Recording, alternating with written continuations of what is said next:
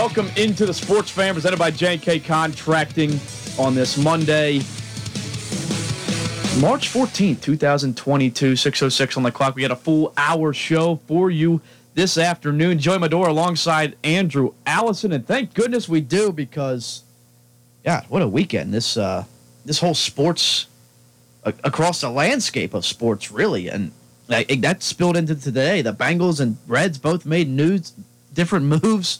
Um, you know, you're probably feeling mixed emotions as a Cincinnati fan. I mean, me and Andrew were out last week with spring break. He was traveling around calling some games. I got away for a little bit, but we're both back here. Andrew, hopefully you had a good spring break. I was sitting on a beach somewhere. Um, you were going around covering Sheridan's run in the in the state championship, the the uh, the women, the girls team, but uh, Yeah, they no, made it all the way to the end. Yeah, they uh, they made it all the way to the end. Didn't quite turn out like I would have hoped. They end up losing by like 14 to Alter, but it felt like uh, Ketterington Alter, but it felt like about 70. But yeah, they made it to the state championship game. They had a heck of a game. It was honestly that the state semifinal game I told you about was maybe the best game I, I'll ever see if I go on to have a long, luxurious broadcasting career. But then I was up Wednesday in Cleveland. It was a fun trip all around the state. That it was, and I was happy you weren't sitting next to me on the beach. Yeah, that's that's nice. Thanks. I know this got some peace and quiet for a while. I spent enough time with you. What? Sorry, Connor just said my mic audio was bad. But the uh, yeah, no, we didn't. It was odd. It was maybe the longest that we have uh, we've gone without talking to each other. For a while, you're right. Yeah. I know. Maybe I had felt, felt some withdrawal going into I think I think the longest, even on like winter break, the longest one was probably like three days. It was it was uh, maybe, maybe. A lot happened though uh, over the weekend. I mean, Ohio basketball obviously they get bounced out of the MAC tournament. We'll get into that in a second. I mean, just a disappointing end to a season where the team had their greatest start uh, in program history, and we all know how it ended on Saturday night or Friday night actually. Um, and then you know March Madness moves along. A lot of great conference tournament games. A Big Ten tournament ended. It's time for Selection Sunday. Selection Sunday happens. People are trying to start to fill out their brackets, and then Tom Brady just drops a bomb right in the middle of all that, blows it up. He's coming back and playing. I mean, I remember having the episode ever many two months back or whatever, whenever he retired, you know, just giving him a quick shout out for the great career he's had. He's coming back. He's going to Tampa. A lot of theories as to why. I think he's an attention uh, hog. Best word I'll use at the moment. But um, yeah, a lot of crazy stuff happening. Of course, free agency opening up in football today. So we got a lot to talk about. But like I just mentioned, we're going to open up with the Bobcats. Andrew, um, we didn't watch this game together. I assume you watched it. Um, 67-61 Ohio lost. We're not going to talk too much about the game itself. Uh, they were behind most of the game, double digits most second half. They had a little push at the end. Um, ben Vanderplas had a sick dunk though. That reverse jam to make it a five point game. Uh, he did. I mean, I think it was his last two points. Uh, hopefully not as a Bobcat because he could come back another year if you want. But the guy's got three degrees, so maybe he'll move on to the greater pastures. But they ended up losing by six.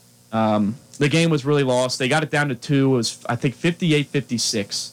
And they got Sincere Carry to force up a three pointer. That's Kent State's best player. He misses it. It's like if you get the stop, you get the ball back, get a possession there. It's like, all right, they're going to finally tie this game up, take the lead, and then the momentum will carry them. Offensive rebound. Kent State comes down, hits a tough shot. Ohio misses. Kent State comes down, hits another tough shot. Blink of an eye, it's six points in the minute 30 left. Ohio couldn't overcome it. Their season's over. They are playing in the CBI uh, against Rice on March 5th, 19th this Saturday, if you care. I'm sure it'll be on TV somewhere. I particularly don't feel like watching. Um, but Andrew, it, it's just one of those things you just left with an empty feeling, and this happens to mid-major schools all the time, especially really good ones, or just teams that you know make a good run in their mid-major tournament. You know, fortunately, the MAC is usually a one-conference league. Uh, there's exceptions, few and far between. I mean, a one-bid league, not one conference league, um, where they're only getting one bid per year. Uh, we knew that's the nature of the beast coming in. We knew, especially when Ohio lost to Toledo earlier this year, they were going to have to win the MAC tournament to go to NCAA tournament. And this this year just feels like just with such an empty feeling because this team has three of the top 15 players in the conference. I say that quite confidently. with Sears, Vanderplas, and Jason Carter. Um, and they had the best start in school history when they started out 19 and 4 this year, but down the stretch, Andrew, the, I mean, the wind just came out of the sails, man. I mean, they lost what of their last five regular season games, they lost four of them. Two of them to terrible teams in Bowling Green and Northern Illinois. The other two were to the two teams that eventually were in the MAC championship game in Akron and Kent State. But they started slow in every game. You know, they were they were always second to loose balls. They were always getting out rebounded, just not making free throws. They weren't doing the things that fundamental teams do. And we just thought maybe if you dangle a MAC tournament in their face, it's enough to wake them up. Uh, they won by, won pretty convincingly against Ball State in the first game, which was like, all right, maybe that's the turnaround. But that Kent State game, man, it was the same old song and dance of the last two months of the year of just getting outplayed and out rebounded and out hustled and not making shots. I mean, their offense is terrible for the first heck 35 minutes of the game, and they made that run with five minutes left to get it down to two, and it just seemed like they could power back. But I don't know what changed, Andrew. If it was coaching, if if if, if Boals' you know philosophy kind of got figured out as the year went on, he didn't have a p- strong plan B. Um, obviously, Mark Sears, for whatever reason you want to put up, he did definitely didn't get as many foul calls late in the year as he did earlier in the year, and a lot of his game was at the free throw line. But he kind of went down. We learned Jason Carter had a partially broken tibia. Obviously, that's going to affect your play. That that Right. doesn't help. Tommy Schmock was ill on the night of the last game, and he was a key contributor down the stretch. Uh, I don't think the MAC schedule did them any favors when they had to play that you know six games in 12 days stretch in the middle of the season. I think Boals talked about that in his post game presser. But at the end of the day, when you're a team sitting at 19 and four, and then you know you finish the regular season on that skid of losing four or five, and then you also don't even make the, the championship of your conference. And the MAC was not a strong conference this year, really, overall. I mean, Akron with John Groce, congrats to him.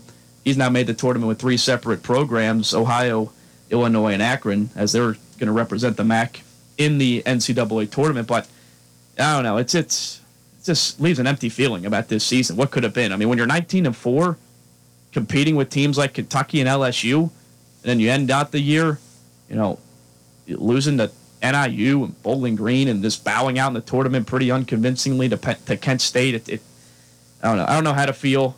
Um, obviously, it is a good season for a mid-major team whenever you have single-digit losses, but you know this is a team that had a lot of talent. It, it, just felt like they let it a, a year slip away from them. Right, like you said, they have three of the top 15 guys in the MAC. That that should be good enough to get you close to a championship game at any point in time. It, it's just like you said, they they it was almost like they got figured out and they never adjusted. And I, I don't know. Uh, maybe it was playing those six days or six games in 12 days. It seemed like that's when the wind started to come out of the sails. They came out of that stretch. Uh, they obviously lost the Toledo game in the middle of it, but other than that, they were winning all those games. Um, they came out uh, and they dominated the teams that they were all season. Central Michigan, Eastern Michigan, they went on that run, and then they went up to Kent State and they had that funk where they scored 15 points in one half, and they just never seemed to get back out of that after that. Even in that East, I want to say Eastern or Central Michigan game, I think they trailed at half They by did. like 15 and then came back and Uh, I think they them got it down to like eight at half, but they were down by like 17 at one point. Yeah, so I mean, and that's when the slow starts eventually started to come around. You just can't have. At some point in time, you have to be able to adjust. Now, we were talking about Jeff Boals potentially leaving to take another job. I think that's gone. I don't think the way he finished goes towards that at all. I, I think he, he's going to end up staying for another year, which may be good for Ohio. Um, so maybe this is looks bad now, but maybe it'll help in the future. But like you said, it's an empty feeling because honestly, who cares about the CBI when this team's goal was to go to the NCAA tournament, try to win another game there, try to continue to establish themselves. Instead, they don't even make the championship game. Now, credit to Kent State, they were hot. I forget what their win streak was going into that. I believe it got up to 15 yeah, before getting torched in the in the conference championship game. But right. So I mean, they were hot. That was a hot team, and Ohio just didn't have enough in the gas for it. But you would have thought with this team coming back, and with the way Sears was playing, what you were starting to get off with uh, Schmock off the bench, that you would be fine. You would be one of the favorites. And instead, they just fell short. They did not get better as the season went on. which is another thing that comes back to coaching. Now, I'm not saying Jeff Boals is a bad coach. I'm just saying this point, at this point in time, this stretch, it, it didn't really show what he can do, or maybe it did, but didn't show. Defense was their strength all year, and they played pretty good defensively in Kent State in that loss. I'm not suggesting that, but when they were playing those better teams down the stretch, I mean, they were getting torched every game.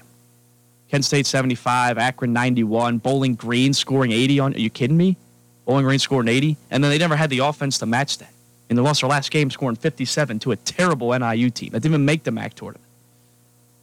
They just looked like a shell of themselves all throughout the last month of the year. it was certainly not not the team like I mean I know they lost the Kentucky and LSU games, but that looked nothing like those teams. You could tell it was going to be a struggle to find offense when they played better teams in those Kentucky and LSU te- uh, games. But you know they p- played great defense. They hung in there. I think they were tied or down by two in both those games with 10 minutes left. Exactly. Those are two teams playing on Thursday and Friday. One of them's a two seat in Kentucky. Right now, Kentucky obviously their big guy got in some foul trouble in the first half, but either way, like you said, tied or a close game with 10 minutes left, this team looks like a shoe in, especially even up until the first time they played Toledo, and maybe even after that. I mean, They look like a shoe in for the MAC. th- that and I don't know. They just they look like they just slept walked their way through the first half of games every single time. Yes, they, they did. It, it was even the Miami game, a game they won. Miami had a good first half, and I think I don't think they ended up having the lead, but I think it was close. Yeah. And it was another one where people originally people were like, well, you, if you keep letting teams shoot like forty percent, or if teams keep shooting 50, 60 percent against you, well, then that's just you're not going to win. But when it contin- consistently happens over and Yeah. over again, it's not just the teams got hot that night. Oh yeah, I think the the excuse early was it was Toledo both times that had nights like that. It was like just seems like Toledo's a bad matchup and they're gonna have to cross that bridge when they get there, which they could have avoided Toledo still because have. Toledo lost Akron. Um, but no, Kent State shot the ball well every time they played. Miami, Eastern Michigan started out hot. Central Michigan shot the ball well when they played up in uh, Mount Pleasant. Toledo obviously shot the ball ball well both times. Bowling Green had a great game against them. Akron scored 91 on them in the combo. I feel like that's got to be the most points given up by Jeff Boals' squad. I don't know, man. That first year they Well, they got lit up a couple times. It probably true, it probably be worth looking at, but that is true. I forgot about the first year being uh, kind of a, a rebuild year from Saul Ball. yeah, right. Yeah, he left them in a bad spot. Um, you pulled up right here from that first season. Gave up 80 against Utah. Only 69 against Purdue. They had quite a non-conference schedule in this season. Looking around. Yeah, they had Purdue. Uh, 88 Akron. Eh, no, that probably is the most. 87 Kent State. For some reason, I thought they gave up like an 100 burger that year to somebody. Maybe that was Buffalo the year before, so that was before Boals, obviously. Um, but take back a look at the season as a whole. It, it's just frustrating. Uh, you know, good coaches get their players to play the best when they needed the best, and you know, and not to make excuses for the team, but like I said, Jason Carter was a key contributor. Um, there was a point me and Andrew had a segment on the show talking about where would this team be if he never even transferred back to OU. He was such a big contributor.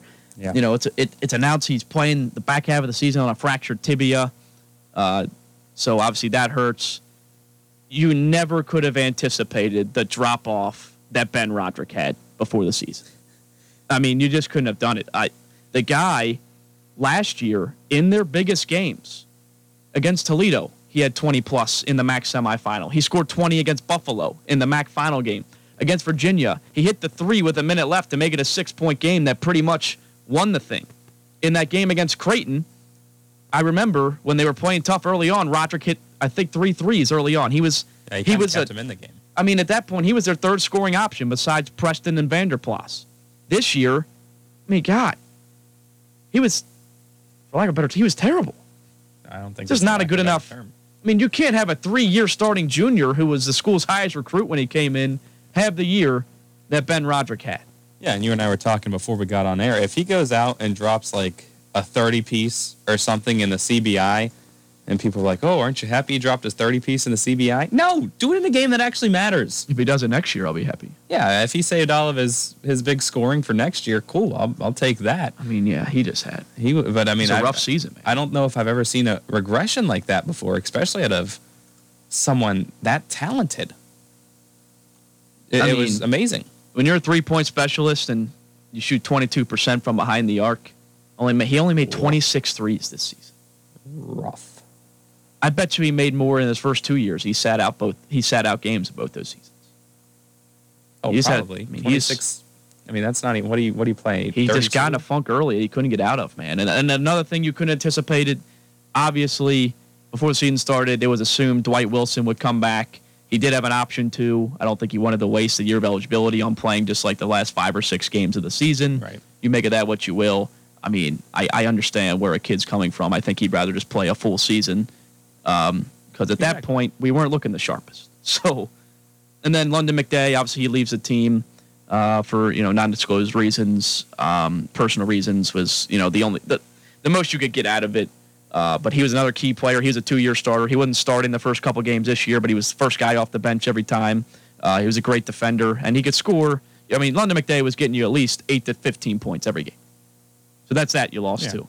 There was no depth. Tommy Schmock was Tommy Schmock was not brought in to be the sixth man at Ohio University. He was brought in to be the backup for Mark Sears when he needed a blow for two or three minutes. Right, and he ended up. And he he was a bright spot. Yeah, Yeah. absolutely. Tommy was a was a bright spot on this team, and he'll be missed. I mean, him and Jason Carter are the only two for sure gone. Um, obviously, Vanderplas can can decide to leave, and you know whether he just per- pursues something else in life or goes and tries to play overseas or maybe the G League, something like that. Um, we'll see. I don't think Ben Vanderplas will be getting drafted. No, I don't. Soon. I don't think so.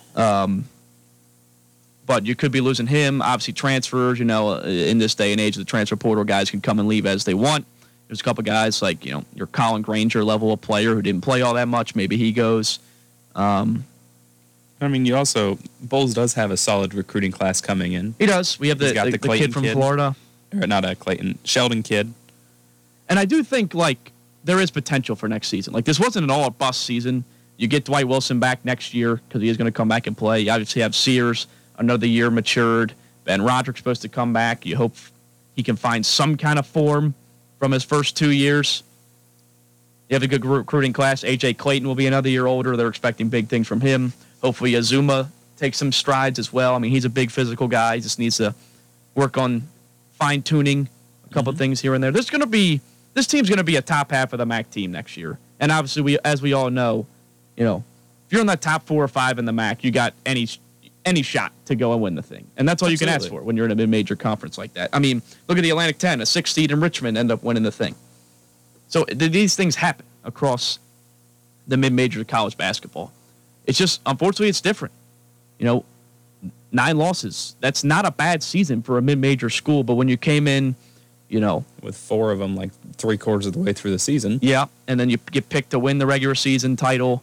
You know, you come up short of that, and then it's.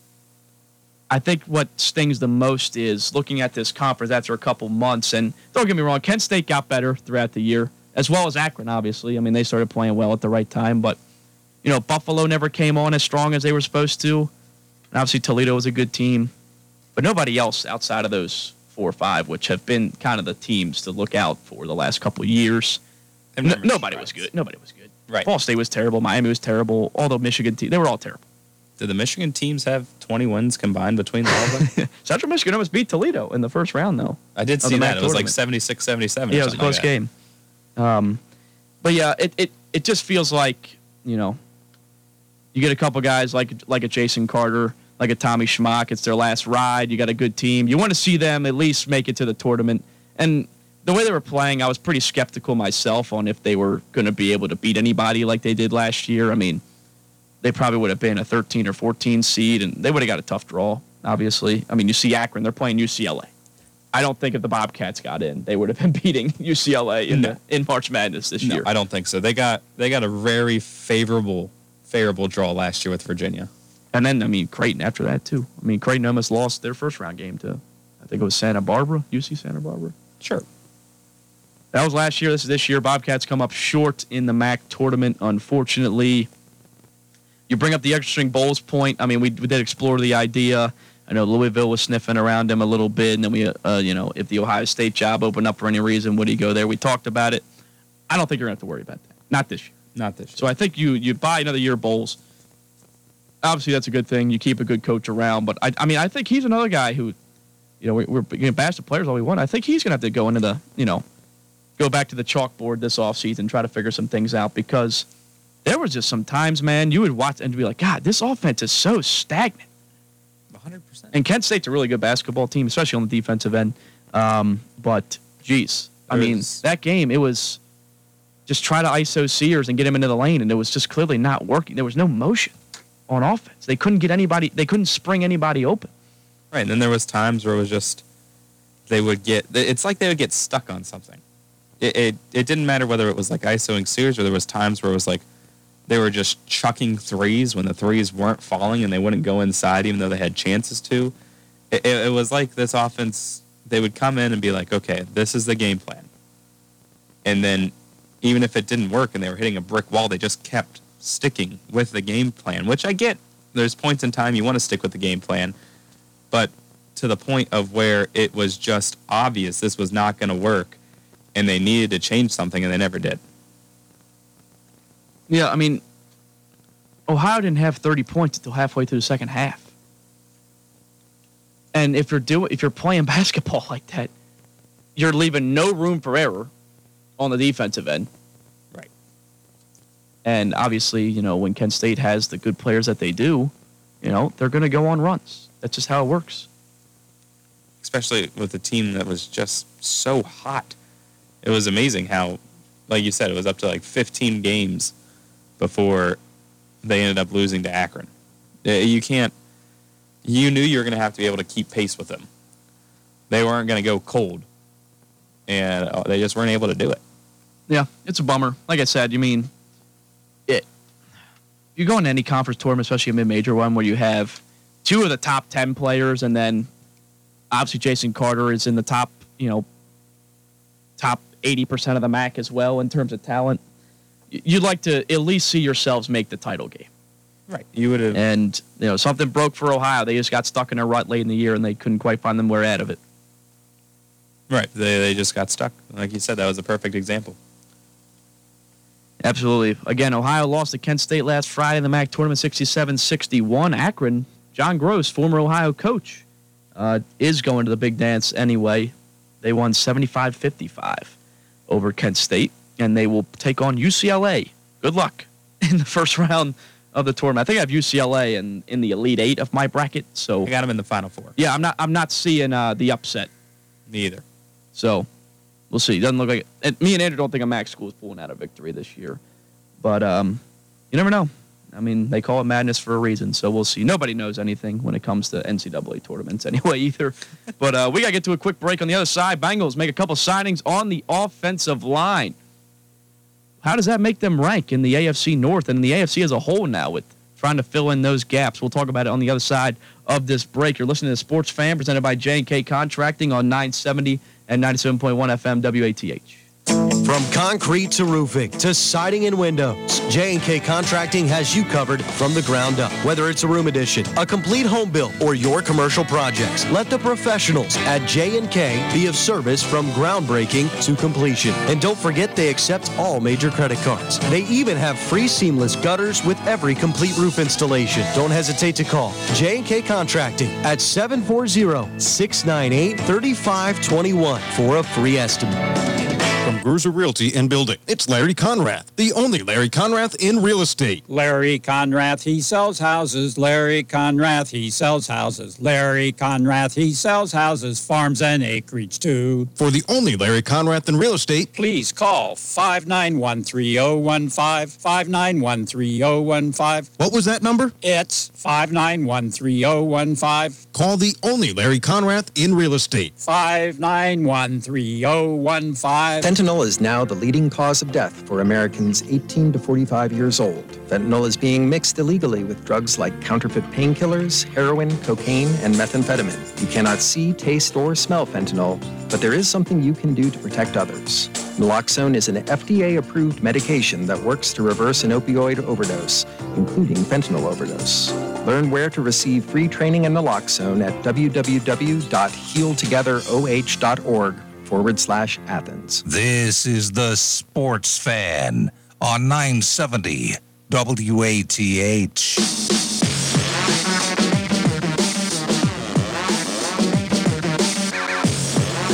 Bengals first day of NFL free agency was today, and Cincinnati was quite active, quite active.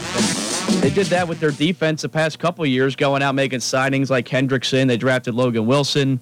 Obviously, Jessie Bates has been around. They franchise tag him to keep him around and brought in a litany of corners like Awuzie, Eli Apple, and others last year.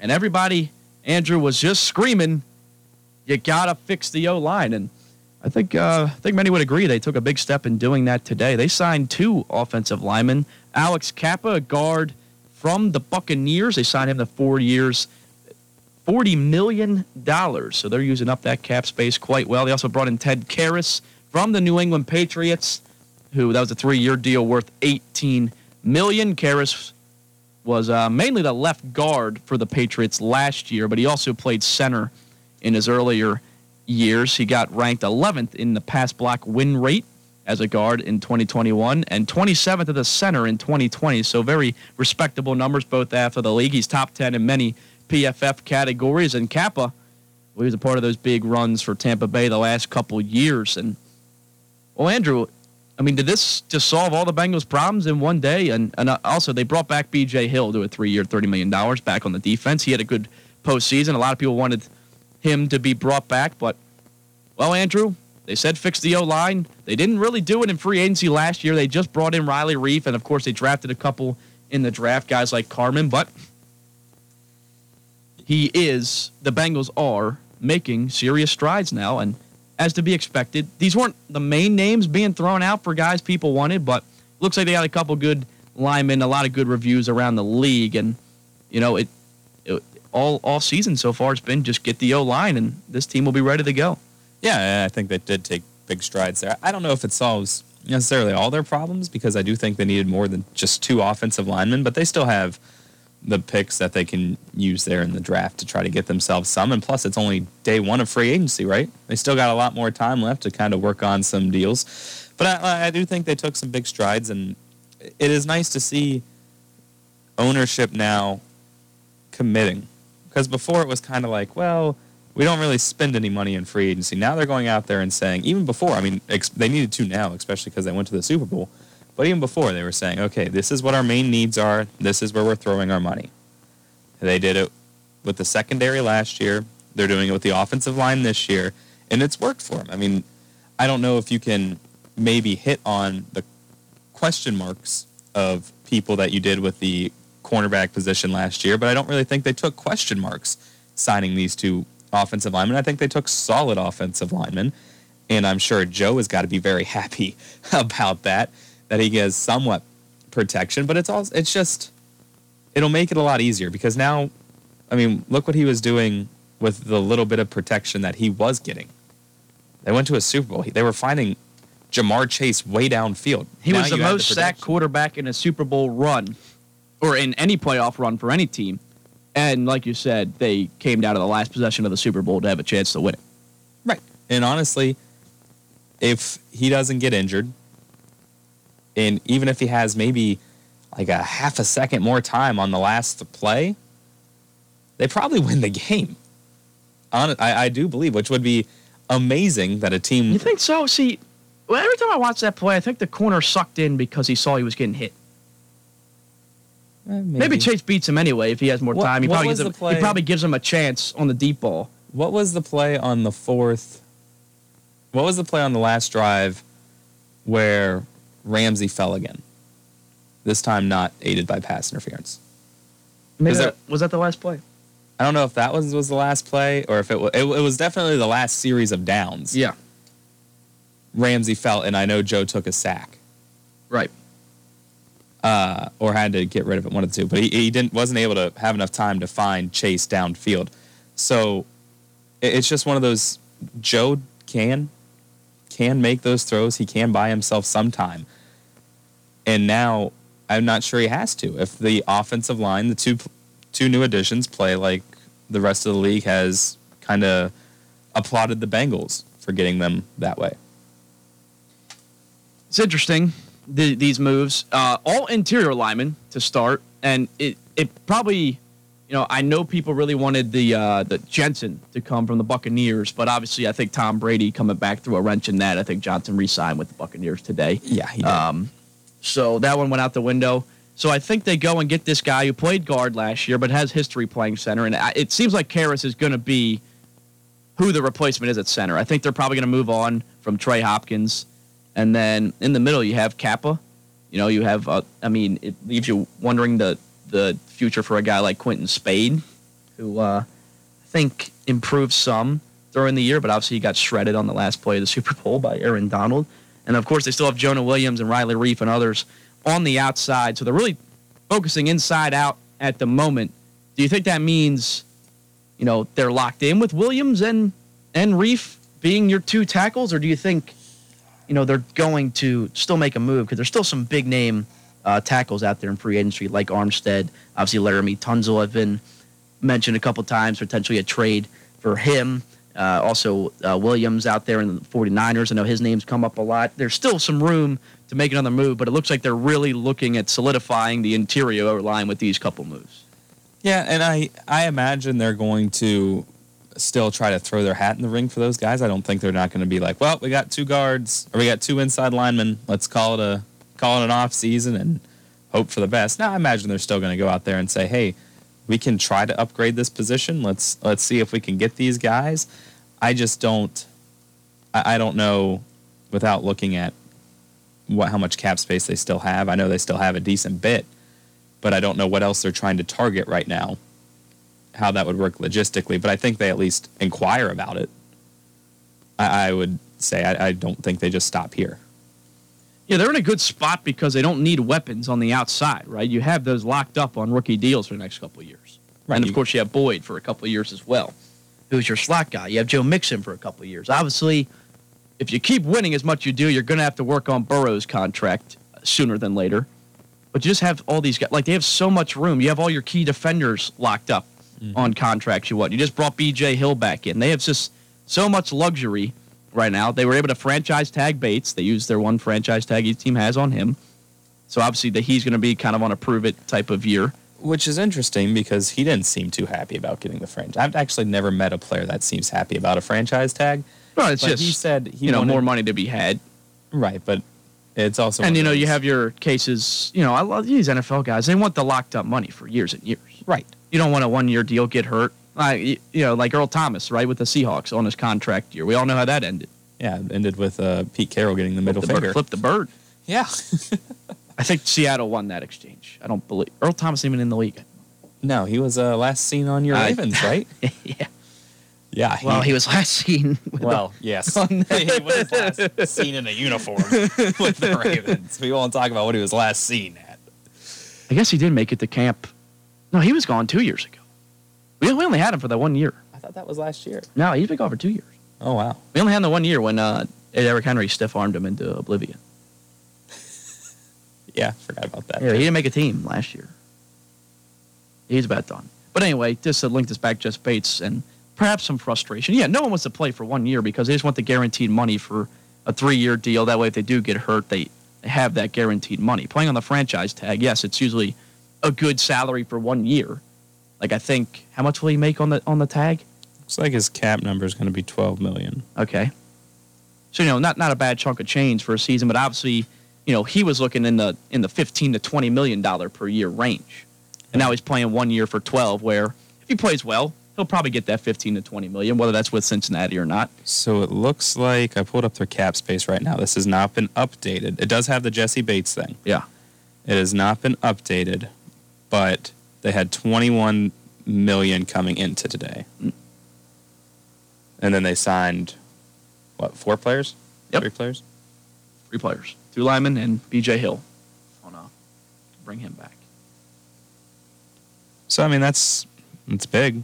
I mean you, you still got I mean, your your cap space might might not be as much as what you're they going to think keep want. pretty much the same team. I love Bengals fans I've seen that said, Yeah, we could bring Eli Apple back to be uh, cornerback You- four. I'd like that. you like don't that. want to bring Eli Apple back. Not only that, which I mean, again, he wasn't terrible this year. no. But not only that, but like, what makes you think Eli, Eli Apple's coming back to be your fourth cornerback after he just had his best season as a pro? Not to mention he's gonna want an egregious amount of money. Yeah. You see his Twitter. You think that's a reasonable guy to negotiate with? Absolutely not. Absolutely not. Poor guy, man. I've never seen somebody get killed as much as he did. And then That guy talk so really took. He got. He about took it on the chin really after that Super Bowl. Yeah, he did. He uh yeah, he got I've never seen a player like universally hated as much as Eli Apple was after that Super Bowl. and even like normally like Ohio State fans try to be like, "Oh no, he's a Buckeye." Even like Ohio State fans were hopping on it like, "Listen, man, you were really bad. You did good at Ohio State. I mean, you did good enough to be a top First round 10 pick. pick. Yeah, the Giants. That's right. Yeah, whatever. I think even I mean I was even surprised by that one. Uh, you did good enough to be a good Ohio State cornerback, but you were awful when you got to the pros, and then you had like a mediocre season and talk so much crap, and then couldn't back it up in the biggest game of the year. Yeah, and that'll, that'll, in this day and age of social media, that will leave you up to getting. Uh, Yeah, you'll get a you'll get yeah, a well, couple what tweets. what at. came to him? What came to him? Before we take another break, I want to touch on this topic real quick. Tom Brady is back, um, and obviously that had a big thing to do because a lot of Bengals fans wanted Jensen to be brought in this center. Ryan Jensen, the center with the Buccaneers, the past couple years, but obviously he's staying down to continue to play with Tom Brady. Remember, there was Gronkowski rumblings with the Bengals for a little bit. You Yep. think Gronkowski's playing anywhere else now? No, I think he's gonna want to play with Tom. Yeah. So, couple back, miss, Bengals miss out on a couple guys, and it's just an interesting story. man. Like, because now, I mean, you you can't tell me he didn't retire to gain leverage with the Buccaneers. Absolutely. There's no way he comes back the day before free agency. Yeah. Like, oh yeah, no, no, I'm done, I'm done. However, I do think they should work into his contract that five hundred thousand dollars has to go to the man that bought his last last touchdown ball the day before Yeah, that was brutal. he bought. In case you didn't see back this story, a guy the day before Brady re- came back out of retirement yesterday bought what was presumably Brady's last touchdown, a pass to Mike Evans in the in the Rams playoff game. Five hundred thousand dollars. It's worth nothing now. Well, not nothing. Probably, I think a, I think an NFL game ball is like thirty. Considering it was game used by Tom Brady, a touchdown, maybe a couple hundred. Yeah, he might get. So if he gets it 500 out of signed, so if he gets it signed, it might be worth like I don't know, five grand. Yeah, that's You're at a four hundred ninety-five thousand dollar loss. Yeah, great return on investment there, and that's a generous. I'd five argue grand. you're stupid for spending five hundred thousand dollars on a football. Could you imagine having enough money to just? I don't care how much money you have. You lose 500k. That sucks.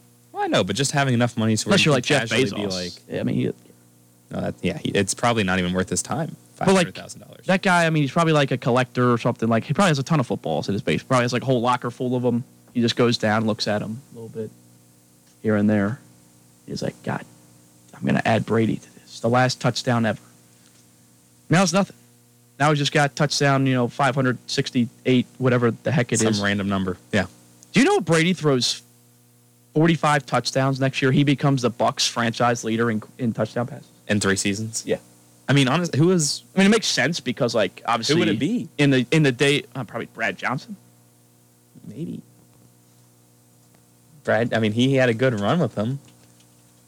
I'm trying. Uh, Jameis. I mean, he threw a lot of touchdowns. He did throw a lot. He's probably up there. He's probably up there. Jameis did throw a lot of touchdowns. People forget the year he threw 30. He also the year he threw 30 picks. He also had 30 uh 30 tutters.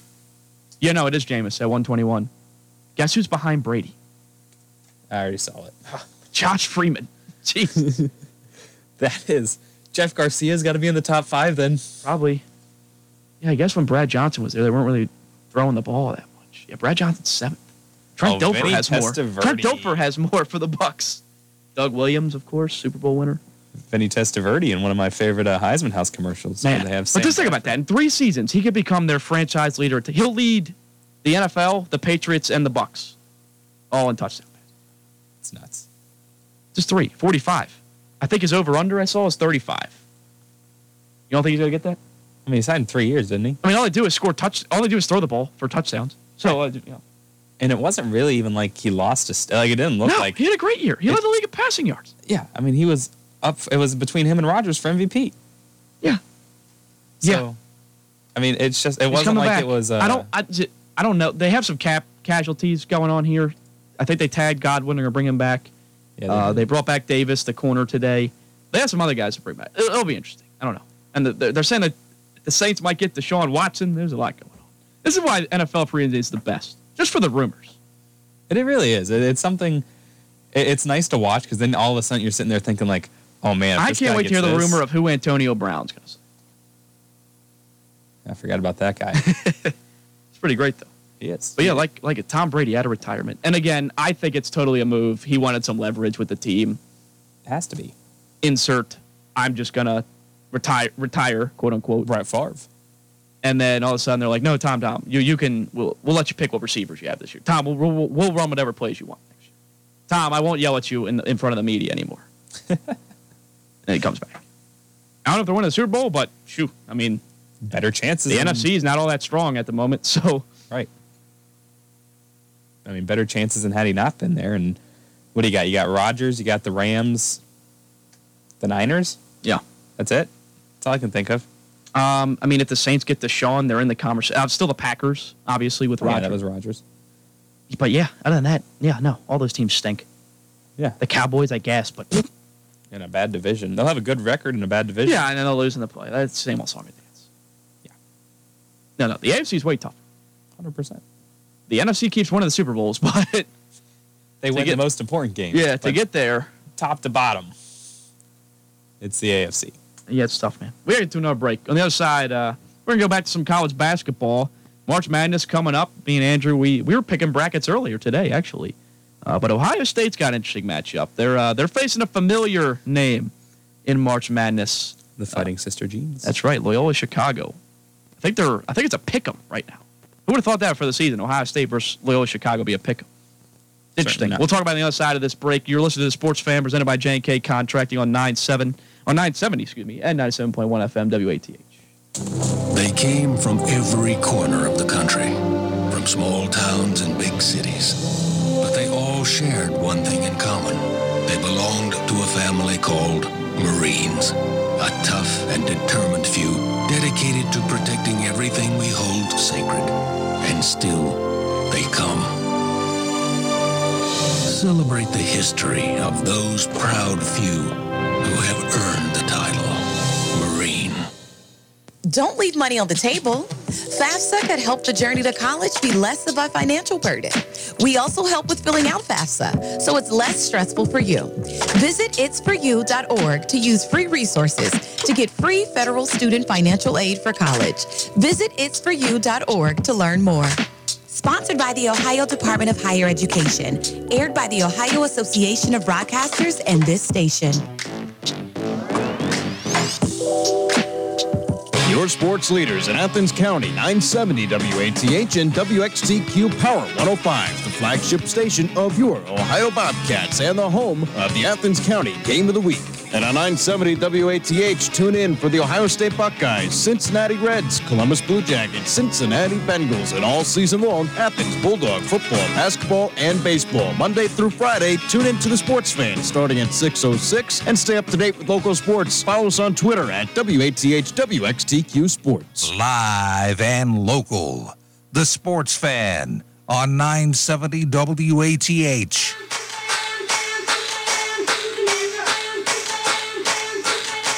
Welcome back inside the sports fan. We're talking about Ohio State versus Loyola Chicago in the March Madness tournament, and it's an interesting one. And like Joey said before we threw it to a break, that who would have thought, especially, I mean, not even when the season began, but there was a point in time, probably about halfway, maybe three quarters of the way through the season, Ohio State was projected as a two seed, not in the Big Ten, but a two seed in the NCAA tournament and now they're in a pick 'em with Loyola Chicago and the, the Fighting Sister Jeans there, the Ramblers. But I mean, I, honestly, I'll admit in my bracket, I'm, I'm a kid from Columbus. I I'm a Ohio State fan through and through. Now, granted, if they played the Bobcats in the tournament, I definitely would have rooted for Ohio, and that was projected at one point in time. But I, I took Loyola Chicago in this matchup. I think may, maybe I'm just a fan that's overreacting, but I I think that Ohio State is just too bad right now. They- They're playing awful. Uh, You want to just uh, their past couple. they- They basically ended the same way that OU ended their season. Uh, they played a lot of games back to back.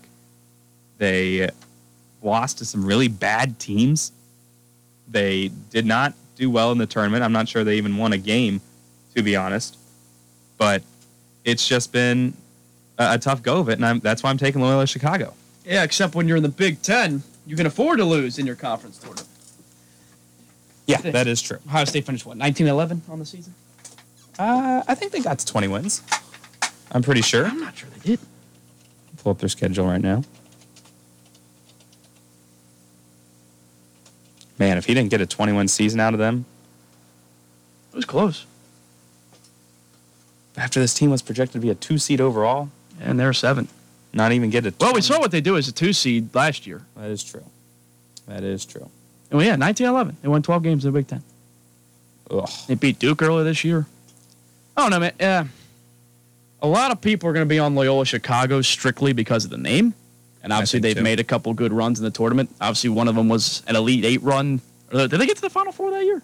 No, I think they finished in the Elite, Elite Eight to Nova. Nova killed them. That was the year Nova killed everybody. Um, and then they made the Sweet 16 last year, knocked off Illinois, who was uh, the Big Ten champs. A lot of people thought would make a deep run. Yeah, I when I saw that because Loyola Chicago, that wasn't a year where it was just name only. That was a year where it was like this team is actually like really good, and for some reason the committee put them as an eight seed. Yeah. Yeah, that was just I felt like disrespectful to not only Loyola Chicago but to Illinois to have to face them in the second round. But a lot of that, the core guys from that final or a Sweet 16 Elite Eight run, they're graduated now. So I don't I don't know necessarily what the Ramblers are. But like you said, kind of taking the name and also looking at the fact that Ohio State has been awful down the stretch. I'll tell you the Ramblers are. They're a solid basketball team. Really solid. They pretty much ran through their conference tournament. Uh, they won by 16, 23, and then they beat Drake by six in the final. They finished second in the Missouri Valley, and they had play, they played some tough teams in their non-conference schedule. Uh, they beat San Francisco, who's also in the field by five earlier. They beat Vanderbilt at the SEC by 11. Uh, they lost to Auburn by only nine early in the year. They lost to Michigan State by two. So this is a team that has played a Big Ten team around the caliber of Ohio State at the moment, Michigan State, and they lost by two. seeds. They only lost by two. So It's gonna be a tough matchup. I just it, it just doesn't feel like this Ohio State team is a one and done team. Liddell's too talented. They have too many talented pieces. They're, they have the better athletes in Loyola. I'd argue they had the better talent last year against Oral Roberts too. I just, I, They I think, I mean, that was a different circumstance. yes, it was a different circumstance. That one kid, I forget what his name was, was Abmas. yeah, he was a walking bucket. Sure was. But uh, I think, yeah, they have the better athletes, they have the better talent, but they also had the better athletes and better talent than. Well, Andres, you know, I look at college basketball from a from a gambling perspective. as uh, Yes. as you know, I, I dabble. legally. Really struggling today because there is none. I know. I thought about, I thought about betting the NBA today. ugh. I backed out. I backed out. I backed out. I could can still bet on the Cavs. Caris LeVert is back. I yes, I could. know it's I, Caris. thought- I think they're six and a half point favorites or something.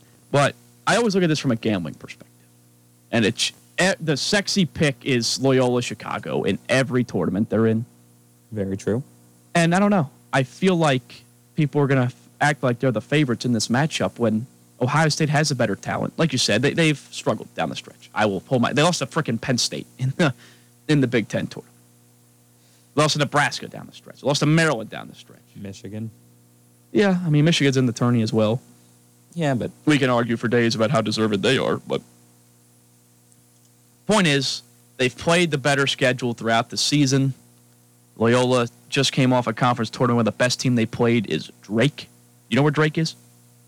uh, no. Point proven. Missouri. I mean, it's a Missouri Valley Conference, so That was a good guess. it's an educated one. yeah, Let's see. not a bad one. You can't really go wrong with that one. But Ohio State, it's interesting. I, I think they're going to win. I think they're more talented. I think they're due for one in the tourney. I think Holtman has a little bit of pressure on him. to Finally, start you know winning when it matters. It's Des Moines. Hmm. Iowa. Iowa. Close. Yeah, it was close. Somewhere in the middle there. I just if I told you before the show, if, if Holtman doesn't make it to the Sweet 16, which would actually be a very tough task because they'd have to face the two seed next. Who is They- that in that region? That is, I want to say Nova? Nova. Yeah. Yeah, it sounds like going. Uh, he, he's going to be on the hot seat because this team should have gone through and done much better last year. Last year, I mean, even this year. Yes, it is Nova, by the way. Even this year, I mean, well, they beat Duke. They were firing on all cylinders. They were projected two seeds. They were they were supposed to do much better this year and last year, and they haven't done it yet. I mean, you you and I were talking about maybe Holtman going to Louisville, and I said I don't know why Louisville would want him. He hasn't really regained what Ohio State had under Thad Matta, not even close, despite having lots of talent. And, and he hasn't done it yet. So I, I honestly think if they don't make a run, I'm not saying he'll get fired by He's the end of next year. No. He's not But I think the seat starts to warm up a little bit. Maybe. I mean, I don't really know. I don't know. Basketball's weird, man. Schools act like they're basketball schools, and then like they don't win anything for ten years and keep the same guy. It's just like, you can't be that committed. No, you can't. And that's what makes me so mad. Is like people before were like, Ohio's when Ohio State was winning, they're like, "Well, they're just a football school. That their basketball team's good now. They don't really know what they got." And now that people are like saying, "Hey, Holtman's not doing so well," now people are like, "Well, you're just about you're just a football school. Like, why do you care? Why should you have standards? You're a football school. Like, pick your pick a pick a lane. Decide. Make up your mind." Because your football fans are so annoying that nobody wants to. Oh, that's fair. that's why people always like are like Ohio State fans are so annoying. I'm like, yeah, they I mean, are. Ohio State basketball fans never annoyed me. Oh. That's why I think they're to win. All right. Less annoying basketball fan base than football. I mean, victory. Loyola shoots the ball well. I don't- I actually don't really think it's a great matchup for, for Ohio State. Uh, just as bad as they've been playing. Um, obviously, the Ramblers have uh, had a couple good runs uh, with their Final Four run with Sweet 16 last year. They've played very well. They just lost by to Michigan State by two. They played Auburn tough. They were a good basketball team. Uh, there's a reason they're a 10 seed in a mid-major conference. So start winning, that stuff becomes contagious. It's contagious, man. Ohio State's at a point where like it feels like they got to score 80 points to win a game. The defense just struggled mightily down the stretch. Yeah, especially you don't know what you're getting with Kyle Young and Zed Key if they're going to play or not. But it's interesting. March Madness. Final question. You can change your answer because we'll have shows up until Thursday. Who's winning it, Andrew? I said I'm taking Loyola Chicago. I meant the whole thing. Yep. No, I'm just kidding. I, I don't know. I really I want to kind of lean. Uh, I really kind of want to lean UCLA, but I'm, I think I'm going to go with Kansas or Kentucky right now. Oh, your team ride, Kentucky. Yeah, I got to Kentucky. I got Kentucky. I know you do. That's what's off my. I, I'm still undecided right now. I, I JK, really, I I'll tell you what, Kentucky I really UCLA. like Kentucky. I really like Kentucky. Really good team. I think they're really solid in all facets. They just have sucked in so many big games. I bet on them this year. So it's it's so just don't bet on. It's become kind of a toxic relationship, but we're gonna fight through it. That's been the sports fan. Appreciate you listening. Andrew Allison. I'm Joey Medor. Signing off. We'll see you tomorrow.